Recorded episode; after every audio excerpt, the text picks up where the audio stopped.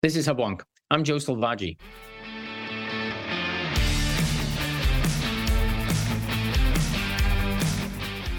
Welcome to Hubwonk, a podcast of Pioneer Institute, a think tank in Boston. While the COVID 19 pandemic may have been financially devastating for many individuals and businesses, it was a boon to our Massachusetts state budget.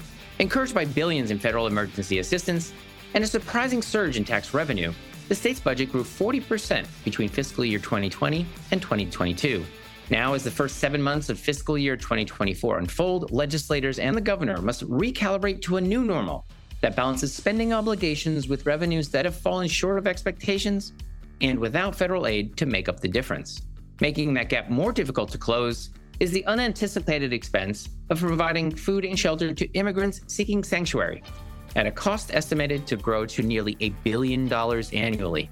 Staying the hand of policymakers seeking to find balance with new taxes, Massachusetts must also contend with its loss of competitiveness to other states, owed to its high cost of housing and a tax regime that places it 46 out of 50. What near term adjustments to state spending are required by our new revenue reality? And how can policymakers concerned with attracting and retaining vital talent and industry reduce costs for residents in a way that ensures our long term prosperity? Joining me today is Eileen McAnneny, a senior fellow for economic opportunity at Pioneer Institute. With her expertise in the Massachusetts state budget, Eileen will provide insights into the current state of the 2024 budget, comparing actual revenue and spending against pre July 1st estimates. Together, we'll explore possible reasons for any surpluses or shortfalls and delve into the policy implications for legislators as they approach decisions for fiscal year 2025. When I return, I'll be joined by Pioneer Institute's Senior Fellow, Eileen McAnneny.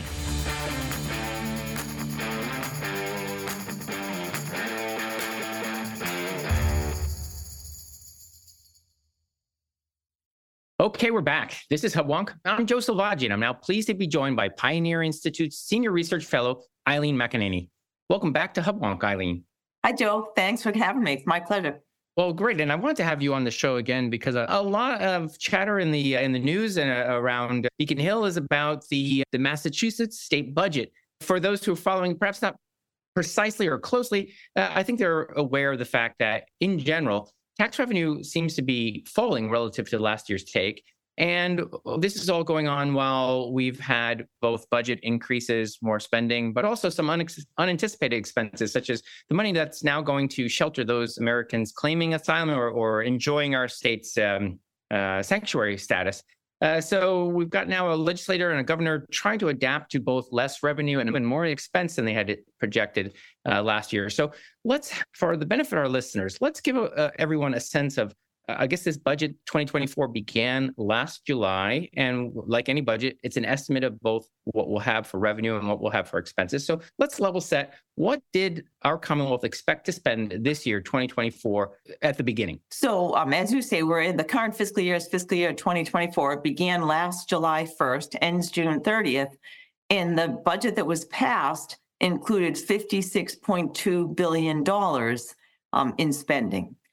But since then, um, it's been revised downward by about $375 million because tax revenues have not kept up with projections.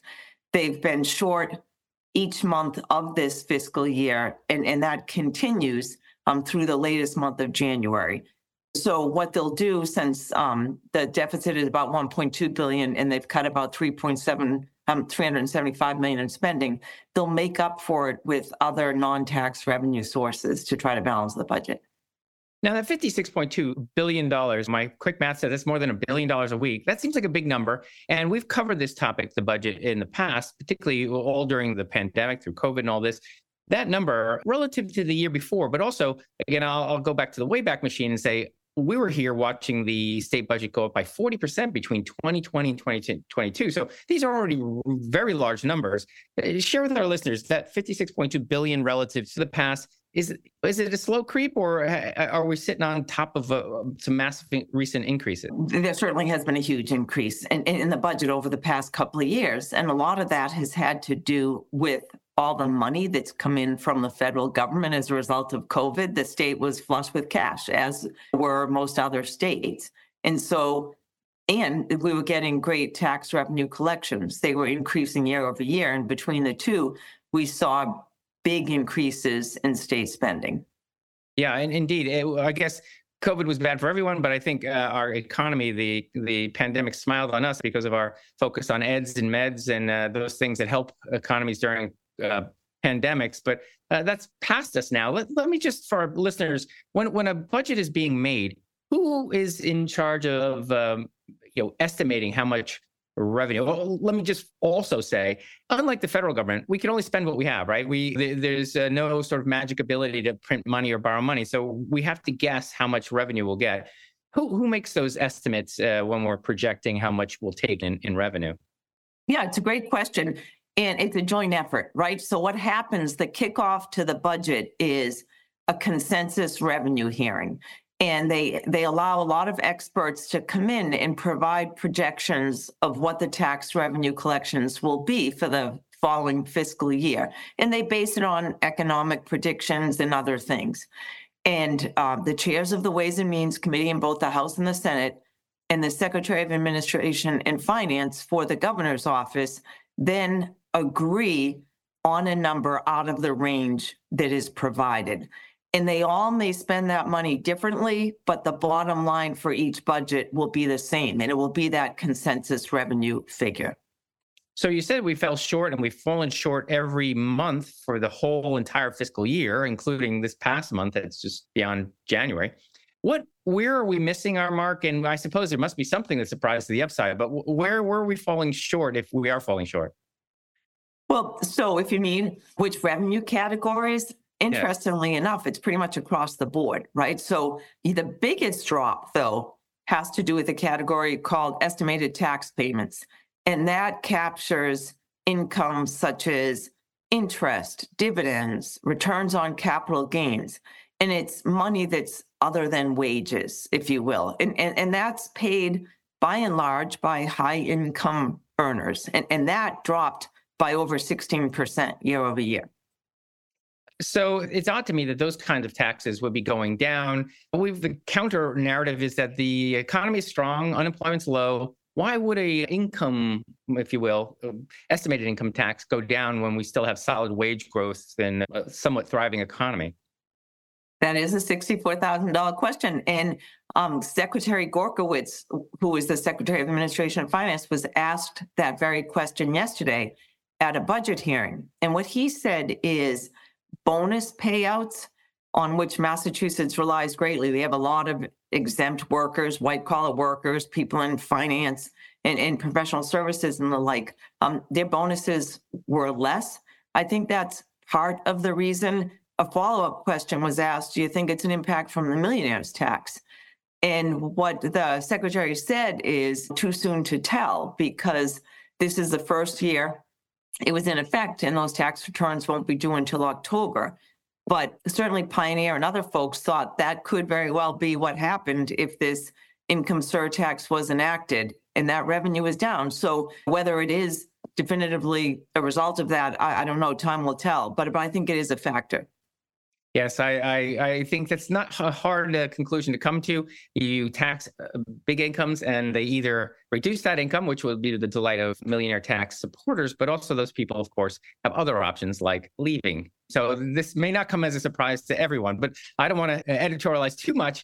We hear a lot about the in the past. We have already mentioned COVID that a lot of the money that was being spent by the state was not provided by tax revenue, but rather from the federal government. What percentage and how has that changed, or how does that the fact that the government isn't you know piling lots of money towards the states in a sense the states have to pay their own way these days what's the impact of that sort of drying up yeah. so I, I think certainly after covid there's been a big drop off in federal money right just to give the listeners some perspective massachusetts got about 115 billion dollars in COVID related money from the federal government. And about 50 billion of that went to state and local governments. So the influx of revenue was enormous, right? And and but even under ordinary circumstances, the federal government provides a decent amount of revenue to the states. The biggest um, federal reimbursement comes in the form of MassHealth payments So we're expected, the MassHealth spend this year is supposed to be about 20 plus, uh, 20 plus billion dollars. And the federal government covers about half of that. And then there are other reimbursements too. So it's not an insignificant number. Yes, indeed. Uh, uh before we go too much further, we again both of us talked about the millionaires tax. Uh, again, I'm guessing uh, uh your answer here, but the advocates of this tax, which just passed last year, were that it would bring in 2.1 billion dollars. This podcast was a little bit skeptical that, of course, that means nobody changes his behavior. So naturally, it's going to be less than that. But what now, given that we we're a fair way into the year, what do we see as the likely take for this this uh, tax? Well, so you're right. The original estimates were over $2 billion. But it's important to remember those were prepared about a decade ago. So this millionaire's tax proposal has been hanging around for a while, right? And it was defeated, if you remember, the first time around. And, and, and so that revenue estimate is um, pretty old at this point. But I think what they're projecting or what they're planning to spend for the current fiscal year is about a billion. For the upcoming fiscal year, it's about 1.3 billion. And that's a pretty conservative number, I think, by design. Okay. All right. And again, I don't want to beat this dead horse here, but the, this millionaires tax was supposed to be targeted somehow. They're going to partition this money, target for education, transportation, all, all kinds of good things. Are they doing a good job? You're a watchdog. Are, are they making sure it's in a, whatever you want to use the metaphor, block box or whatever? Is it going to the right places? Are we adding that money directly to those programs that like education, transportation that we all value? Or, or is it just thrown in the pile with uh, the rest of the revenue?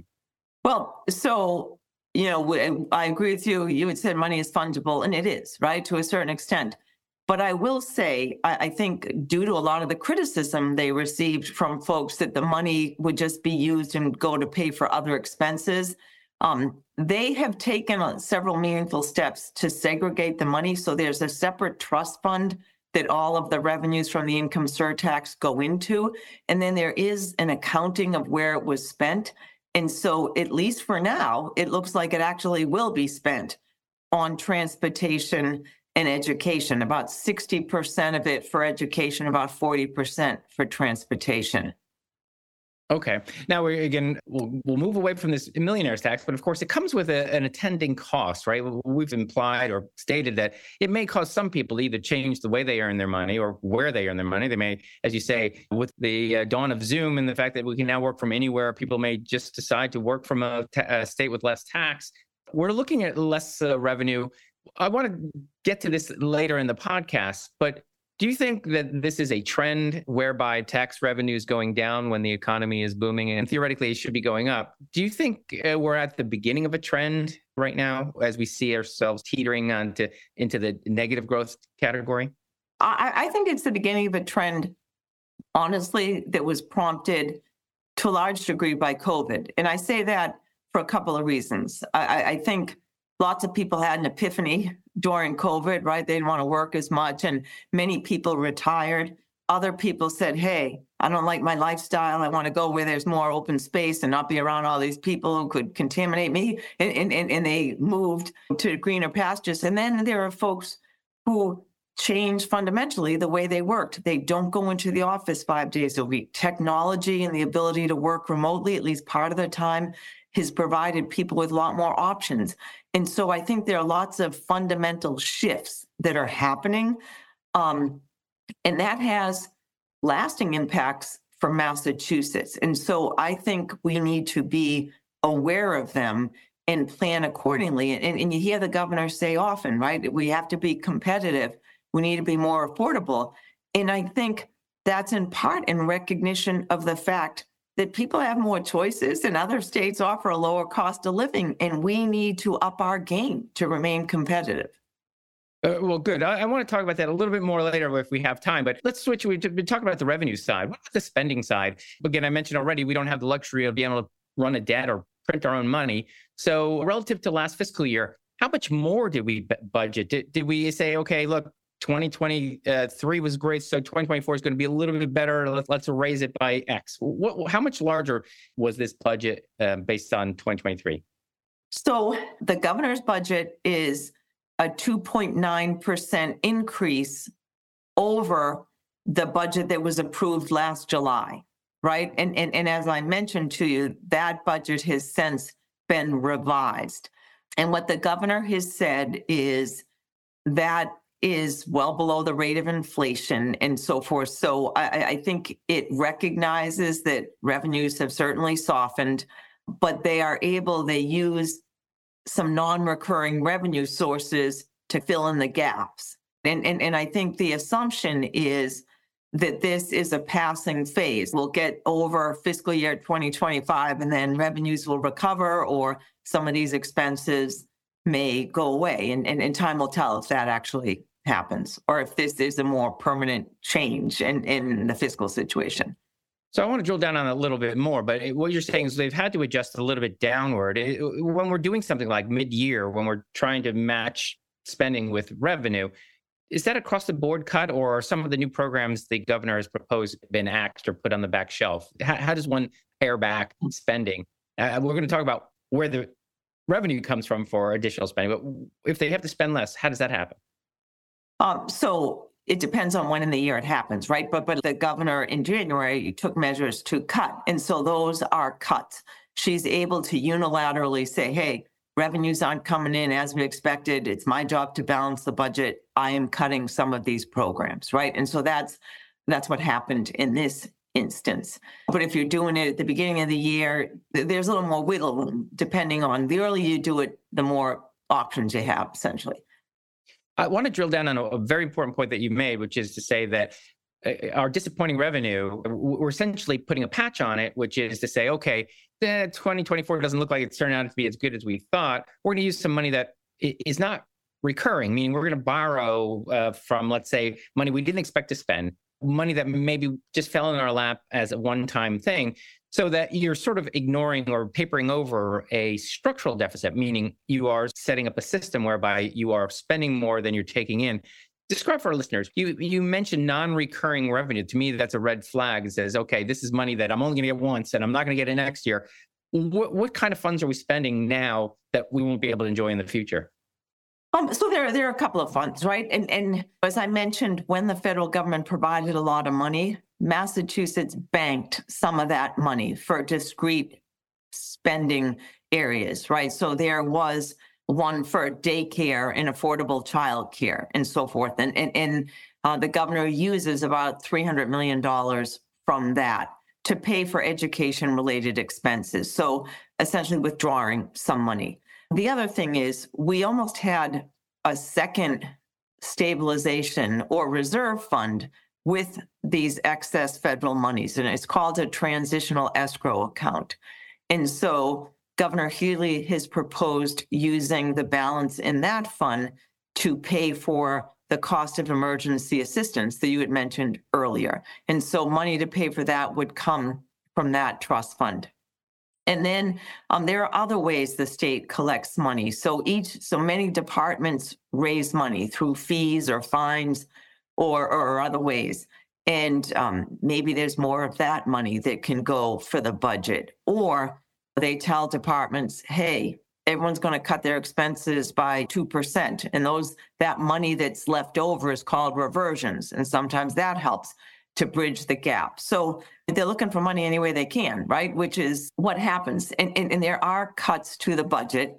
There's about 450 million that was cut in, in the fiscal year 2025 budget the governor proposed, and about 500 million in um, less spending than would have occurred otherwise. So um, it, it's really a variety of sources. Right.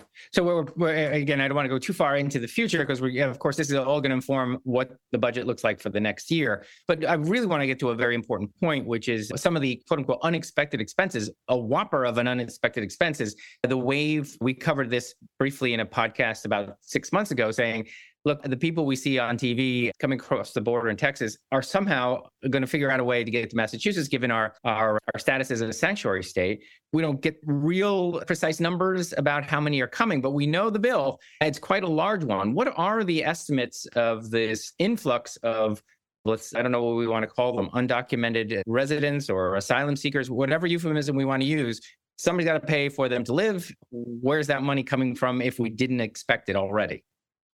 Yeah, I would say it's an unforeseen expense, right? No one was planning on, on, on having the migrants come. I do think it's important though, because there is a somewhat, a little misperception about who that emergency assistance money is going to. And about half of it is, is going to immigrants, but about half of those families are actually Massachusetts residents that essentially have lost housing because of the crisis of housing affordability, right? And, and, and maybe neither stream of people go away anytime soon because we're not going to fix the housing cost crisis overnight. And, and until the federal government takes action to actually restrict um, some of the border stuff, we can expect that there will be an influx. So I think these expenses will be incurred for a while, right? And even though the governor has capped um, the number of families at 7,500 in, in this emergency assistance program, I, I, think the cost will manifest in other ways, right? As um, families come and children are educated, maybe there are some cost, English is a second language or things like that. I think our healthcare system will absorb, you know, some cost in that regard. Um, and, and it'll trickle through state government. And so those expenses will probably be hard to quantify, but I think there absolutely will be additional expenses. So this is an example of what had what some might consider a one-time cost. It's a surprise in that it's an influx of people that uh, it's an expense we hadn't had last year, but we, as you're saying, we have to anticipate it going forward, right? It is I, I won't ask you to make any promises, but I have to believe the government doesn't imagine in 2025 we won't have the same problem perhaps even larger problem, right?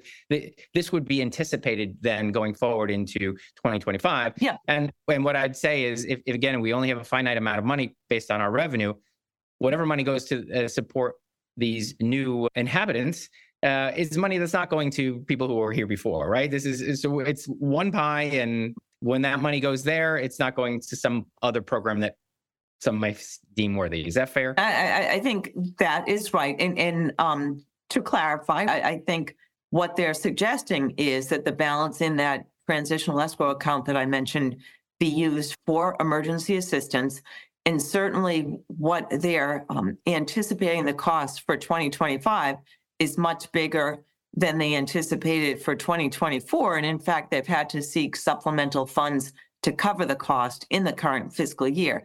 And so that is a sizable number. Uh, I, I, may get it wrong. I think it's over 900 million, though, that they're projecting the cost will be for fiscal year 2025. So it is a sizable new cost, and, and, and it certainly does crowd out some other spending that might have taken place had we not had this influx.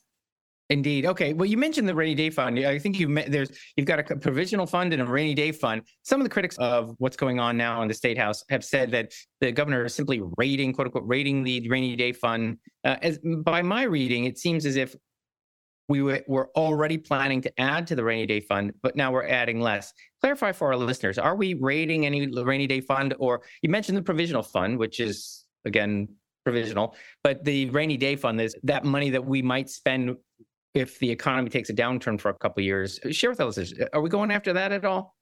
Well, no, not technically. And by that, I mean the balance in the fund is not going down. It has about um, $8 billion in it now, which is a historic high, and, and they're not withdrawing money from it. What they are doing, though, is not depositing as much money as would have gone into the stabilization fund.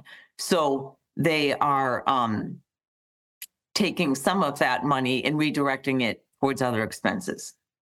Okay, all right. Uh, uh, we do have a little more time, and I, I do want to uh, focus on what you mentioned. You and I, in an earlier um, podcast, uh, uh, agreed that the governor seemed to be somewhat aware that Massachusetts residents have choices, and that uh, as much as we love it, I, I love Boston. I love Massachusetts. People have choices. They can work where they want. And as you say, they might want wide open spaces. They might want warmer winters. And we also talk about other states perceiving their challenges. They want the best and brightest. They want investment money. They want smart people. They want business. So uh, we're sort of all laboratories of democracy, 50 states, and we're looking at a trend since, since 2021. I'll just for our listeners' benefit, since you know Three years ago, 25 states have cut individual tax rates, 13 states have cut corporate tax rates, two states have cut sales tax rates. We're now 46 out of 50 states on tax climate 50th or dead last on unemployment insurance systems, which affect small businesses. You know, this is the lifeblood of our economy. So I'll contrast that uh, statement with a year ago, our economy, Massachusetts, was growing faster than the, the average average state U.S. economy. In Q3, we're average. Q4, we're growing more slowly than the other 50 states on average. Do you see this as a trend that someone like me and perhaps like you say, look, the long term effects of approaching budgets by saying we should always be raising uh, taxes and always increasing spending those of us who say maybe there are costs to those kinds of choices, do you think we're seeing the beginning of a, a, really harmful trend? And one, I guess I'm begging the question do you see, is it so obvious? Are the blinking red lights so obvious that you'll get some concern in the State House when they're considering which direction to go in? All right, lot to unpack there. So, so let me say this. First of all, I do think the governor recognizes the need for Massachusetts to be competitive in what she will say publicly, um, which is true, right? She put forward a billion dollar tax package and actually got it passed through the legislature. Um, and the question is, is that sufficient? Does it do enough with respect to affordability and competitiveness? And, and I would say on affordability, there are several provisions and it helps discrete groups of taxpayers. So there's like a renter's deduction increase. There is a senior circuit tax breaker for elderly people who own homes. There is a dependent deduction, actually dependent credit, um, which is among the most generous in the country. There's um, a higher earned income tax credit for families earning low, low wages and, and so forth. So lots of relief to some taxpayers to help make Massachusetts more affordable. On the competitiveness side, there are a couple of more modest changes. There's a change to the estate tax, which everyone probably knows by now. The, the threshold was increased from one to two million, which helps. Um, on short-term capital gains, the rate was reduced from 12 to 8.5%, but it's still higher than long-term capital gains or regular income. Um, and we're one of, I think, only now three states that actually tax short-term capital gains at a different rate. Um, and then there was an allowance of single sales factor apportionment, which helps companies that are headquartered or domiciled here. But in all three instances, those competitiveness measures don't really provide us with a huge advantage. They put us more in the middle of the pack. We're less of an outlier, if you will. And, and, and so I do think this isn't a one and done situation. I think we're going to have to look continuously at what Massachusetts can do to help reduce cost. And and I think part of the reason our economy has slowed down is we're losing people. We we have seen an out migration, and many of the people who are moving are of workforce age, between 25 and 34, probably to get cheaper housing. Um, but that means they're not available to fill jobs here. And as we know, lots of Massachusetts industries are conducive to remote work.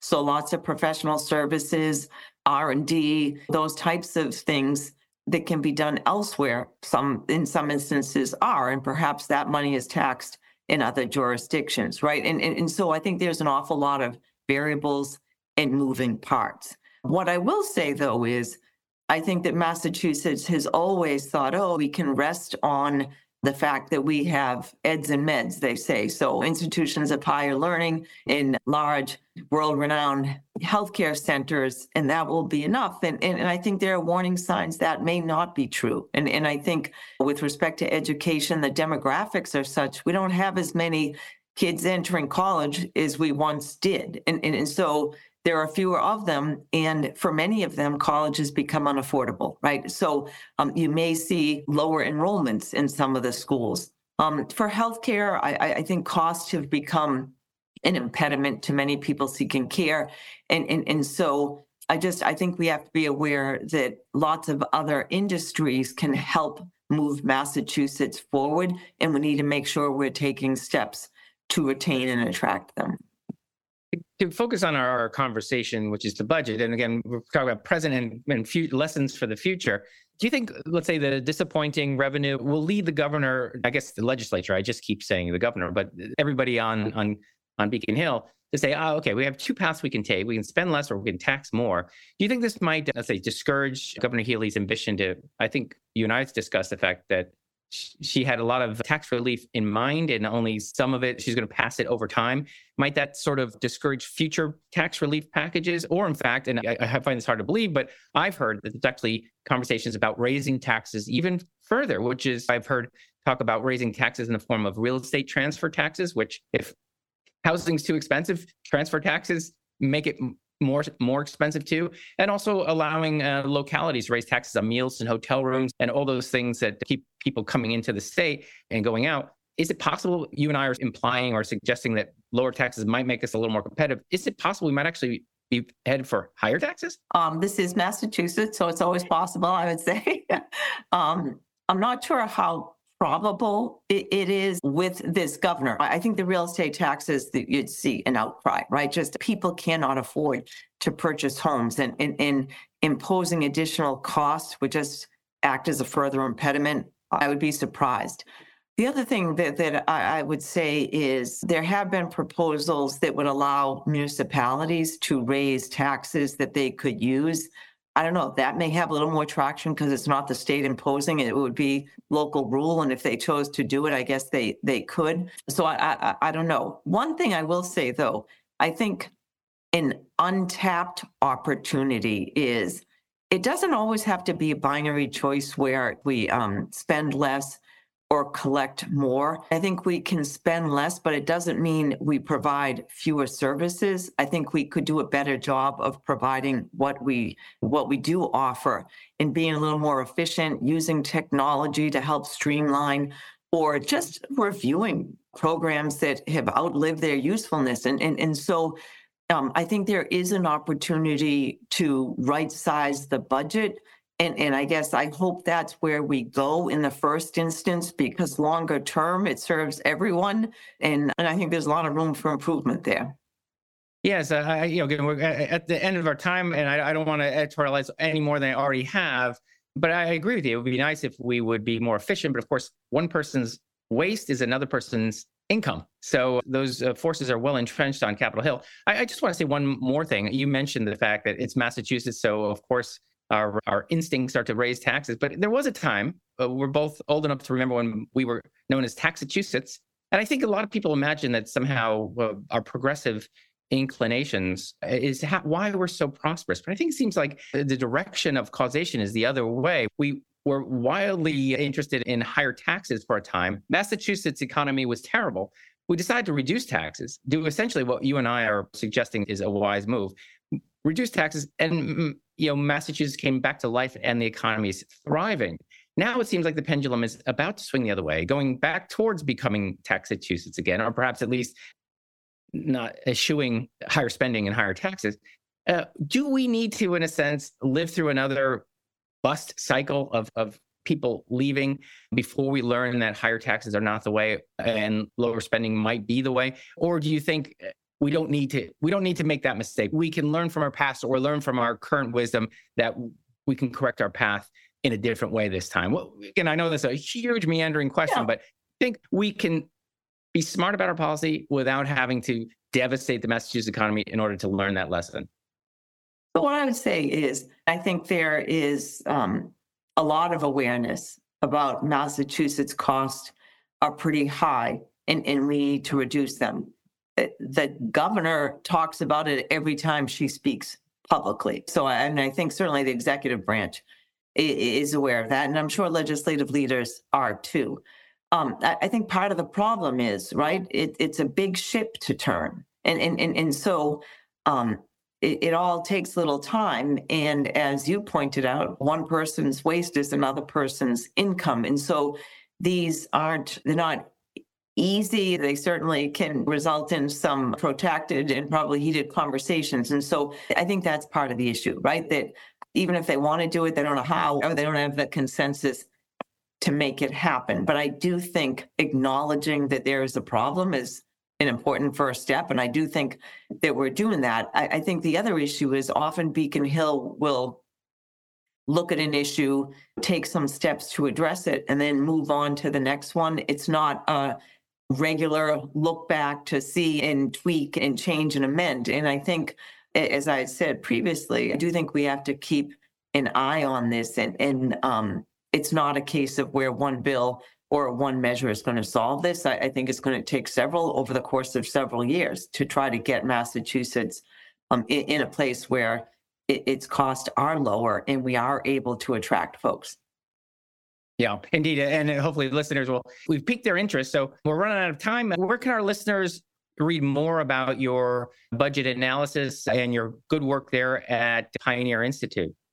It's all on the website, right? And it's under the economic opportunity tab, but lots of information about the budget and just other components of a strong economy can be found there. Wonderful. Yeah. And I hope they learn a lot and perhaps even pick up the phone and re- reach out to the legislators and, and, share with them their opinions on, on what they've learned. So thank you for joining me today, Eileen. You've been a great fund of information. I appreciate you uh, enlightening our listeners and uh, filling us in on where we stand on the budget. Thanks for joining us. Thanks. My pleasure. Take care, Joe.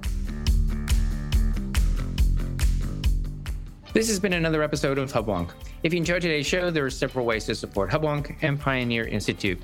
It would be easier for you and better for us if you subscribe to Hubwonk on your iTunes podcatcher. It would make it easier for others to find Hubwonk if you offer a five star rating or a favorable review.